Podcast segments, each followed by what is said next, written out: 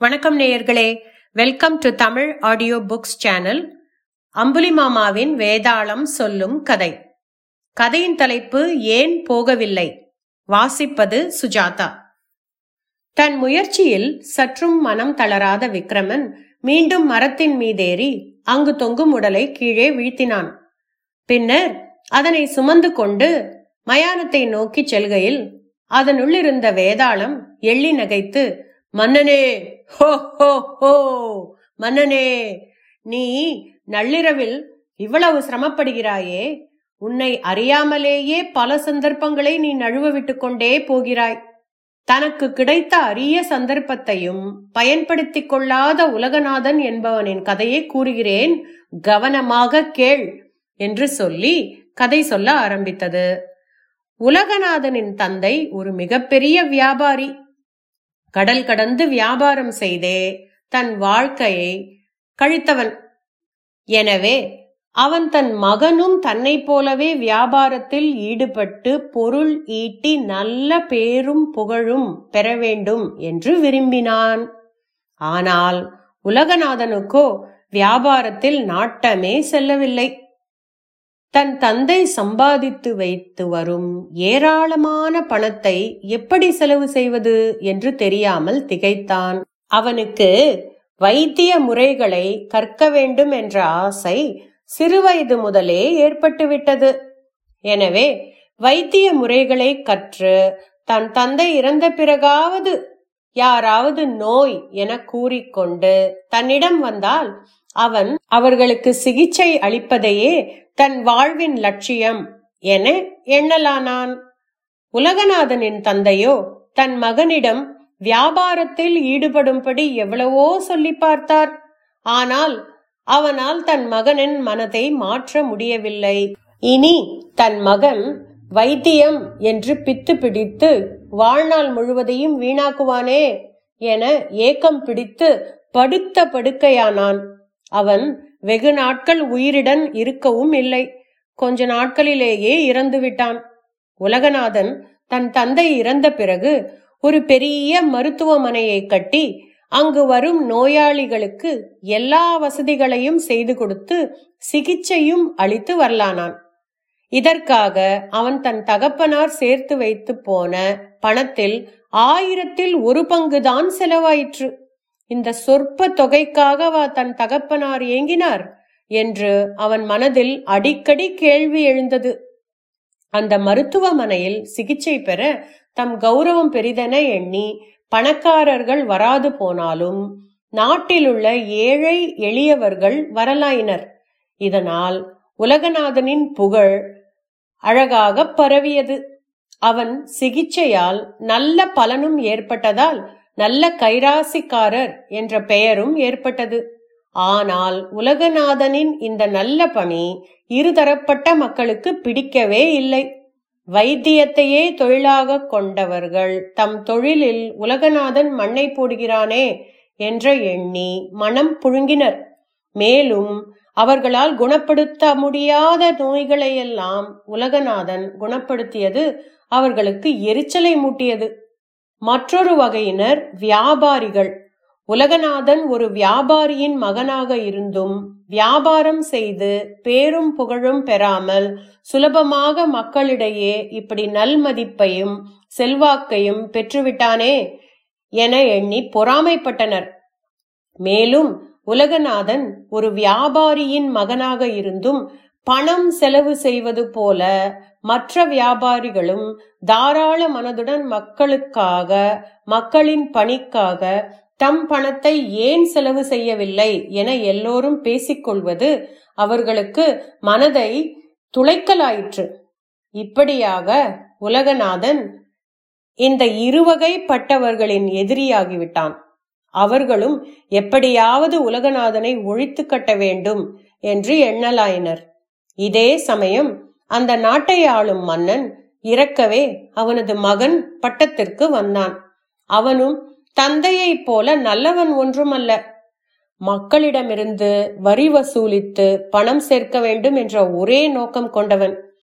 இவனை பயன்படுத்திக் கொண்டு சில வைத்தியர்களும் வியாபாரிகளும் அவனிடம் உலகநாதன் முறையாக வைத்திய சாஸ்திரம் கற்காமல் மருத்துவமனை நடத்தி ஏராளமாக பணம் சம்பாதித்து வருவதாக கோள் சொன்னார்கள்.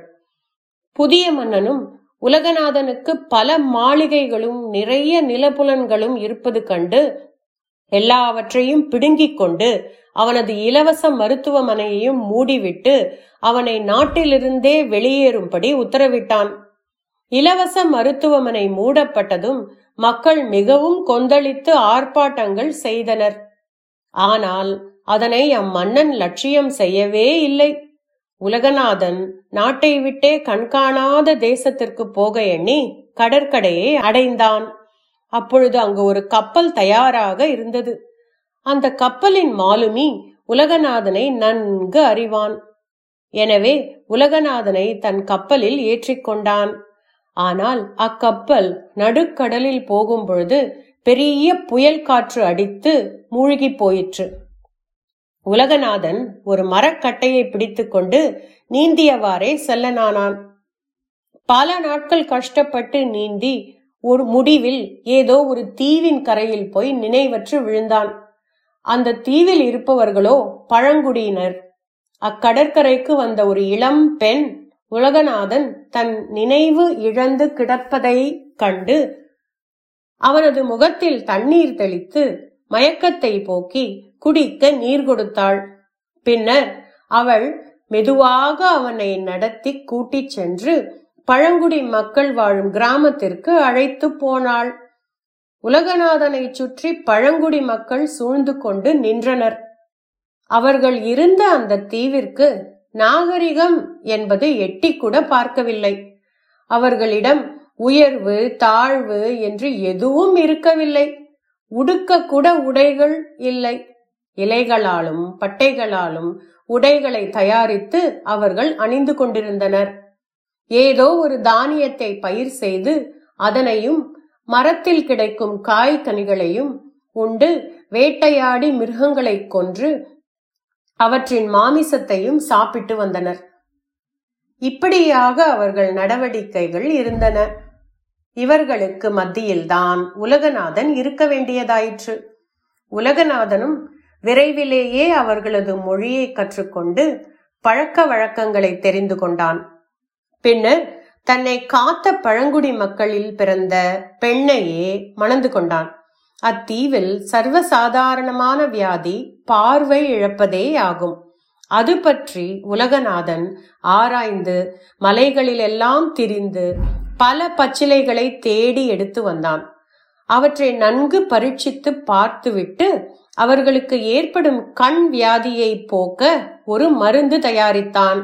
இதனால் அத்தீவு மக்களை பீடித்து அவர்கள் பார்வையையே போக்கி வந்த அந்த வியாதி மறைந்து விட்டது அந்த பழங்குடி மக்கள் உலகநாதனை கண்கண்ட தெய்வமாக போற்றி வணங்கினர். உலகநாதனும் அவர்களுக்கு வரும் நோய்களை எல்லாம் அவ்வப்பொழுது குணப்படுத்தி வரலானான். அதற்கான மூலிகைகளையும் அவன் தேடி கண்டுபிடித்து எடுத்துக்கொண்டு வரலானான். ஒரு நாள் உலகநாதனும் அவன் மனைவியும் கடலோரமாக தம் வயலில் வேலை செய்து கொண்டிருக்கையில் ஒரு கப்பல் கரையோரமாக வந்து இறங்கியது. அதிலிருந்து சிலர் தீவில் வந்தனர். அவர்கள் உலகநாதனை அடையாளம் கண்டு கொண்டு ஐயா நீங்கள் இன்னும் உயிருடனா இருக்கிறீர்கள். நீங்கள் ஏறி சென்ற கப்பல் கடலில் மூழ்கி அதில் இருந்தவர்கள் எல்லாம் இறந்து விட்டார்களே என்றனர். உலகநாதனும் நடந்ததை எல்லாம் அவர்களிடம் கூறினான். அப்பொழுது அவர்கள் உங்களை நாடு கடத்திய மன்னனை சக்கரவர்த்தி விசாரித்து அவனது அடாத செயல்களுக்கெல்லாம் மரண தண்டனை விதித்தார். உங்கள் சொத்துக்கள் உங்களுக்கு திருப்பிக் கொடுத்து உங்களையும் அழைத்து வர எங்களுக்கு ஆணையிட்டார். அவர் அறிவிப்புப்படி நீங்கள் இனி நாடு திரும்பலாம். பழையபடி எந்தவித தடையும் இல்லாமல் நீங்கள் உங்கள் இஷ்டம் போல அந்த நாட்டில் வைத்தியம் செய்யலாம். இப்பொழுதே வாருங்கள் என்றனர். ஆனால் உலகநாதனோ அத்தீவை விட்டு வர மறுத்து விட்டான் எனவே அவர்களும் அவனுக்கு மூளை இல்லை என எண்ணி தம் கப்பலில் போய்விட்டனர். வேதாளம் இக்கதையை கூறி மன்னனே உலகநாதன் முதலில் தன் நாட்டில் கஷ்டப்பட்டான். அதனால் நாட்டை விட்டே வெளியேறினான். ஆனால் அவனுக்கு நாடு திரும்ப மறுபடியும் நல்ல சந்தர்ப்பம் கிடைத்தும் தன் நாட்டிற்கு ஏன் திரும்பவில்லை? பழங்குடி மக்களிடையே கஷ்டப்பட்டு ஏன் வாழ வேண்டும்? இதற்கு தக்க பதிலை தெரிந்தும் நீ கூறாவிட்டால் உன் தலை சுக்கு நூறாகிவிடும் என்று கூறியது. அதற்கு விக்ரமனோ உலகநாதனோ வைத்தியம் செய்வதையே குறிக்கோளாக கொண்டவன். நாகரீக உலகில் அவன் எந்த தொழிலை நடத்தி பலரது பொறாமைக்கு ஆளானானோ அந்த தொழிலை இங்கு மிக அழகாக நடத்தி கொண்டிருக்கிறான். எனவே அவனது நாட்டில் அந்த நிலைமை மாறவில்லை. பழங்குடி மக்களிடையே சமமாக இருந்து தன் மனதிற்கேற்ப வைத்தியம் புரிவது அவனுக்கு மனநிறைவை தருகிறது. அத்தீவில் பணம் பற்றி பேசவில்லை. அவனது நற்பணி அவனுக்கு தீவில் உயர்வை அளித்தது. எனவே அவன் தன் நாட்டில் இப்படியெல்லாம் நடக்காது என தெரிந்துதான் போகவில்லை. இதுதான் அதற்கான சரியான காரணம் என்றான். விக்ரமனின் சரியான பதிலால் தனது மௌனம் கலையவே அவன் சுமந்து வந்த உடலோடு வேதாளம் உயர கிளம்பி மீண்டும் முருங்க மரத்தில் ஏறிக்கொண்டது. மிக்க நன்றி. இந்த கதையை உங்களுக்கு பிடிச்சிருக்கும்னு நினைக்கிறேன்.